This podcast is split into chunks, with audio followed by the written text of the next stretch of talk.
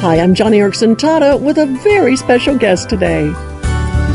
And my friend Tatiana Sosa knows a great deal about disabilities. For one thing, we work together at Joni and Friends. Tatiana records these programs in Spanish for our Latin American listeners. But also, Tatiana understands long term illnesses because she has a chronic condition called Sjogren's syndrome. And since tomorrow is World Sjogren's Awareness Day, I want you to hear from my friend Tatiana, because this is an invisible and long term illness that can be really disabling. Welcome, Tati. Hi, Joni. Thanks for having me. Absolutely. And you know, right off the top, just share your story with our listeners. Sjogren's syndrome is an autoimmune disorder.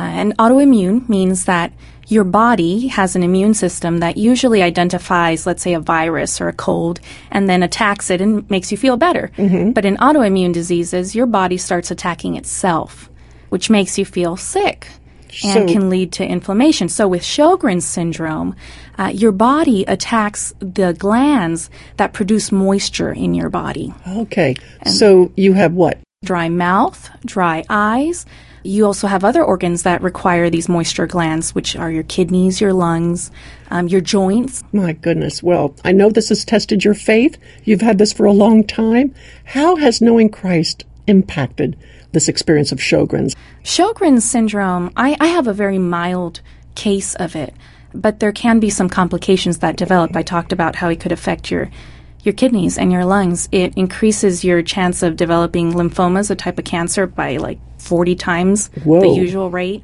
If you're a mother who has Sjogren's syndrome, your baby can be born with a heart defect. And so there's a lot of things that could happen. So your doctors are constantly keeping a watchful eye on you.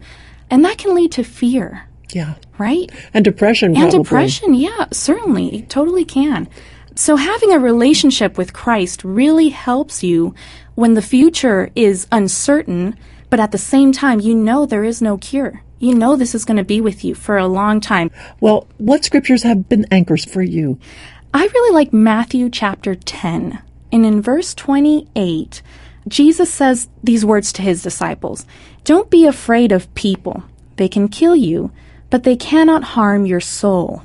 Now, he's talking about people and what people could do to them, but we could replace that word with don't be afraid of Sjogren syndrome or don't be afraid of cancer because it can harm your body, but it can't touch your soul. Oh my goodness, your I've never. Your soul belongs to Jesus. So don't be afraid. Don't be afraid. And he repeats the same word again in verse 31. He says, So don't be afraid because you're worth so much. And sometimes it's the Sjogren's or the lupus or the mm-hmm. invisible disability or visible, like my condition, yeah, yeah. that does the best for your soul. Oh, absolutely. Through my chronic illness, I have grown closer to Jesus.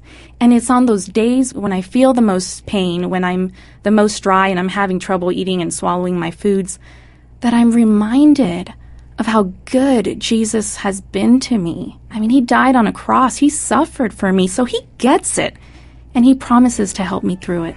Well, those are good words for our listeners struggling with invisible disabilities. And friend listening, if you have an invisible condition, we at Joni and Friends would love to hear from you. We've got encouraging resources to help you through the tough times, and uh, we'd be honored to pray for you. So share your story, just like Tatiana shared hers. Share with me today on joniandfriends.org or on our Joni and Friends Facebook page. Tati, thanks for enlightening us. It's been a pleasure. And Tati, all I can say is muchas gracias, amiga. De nada.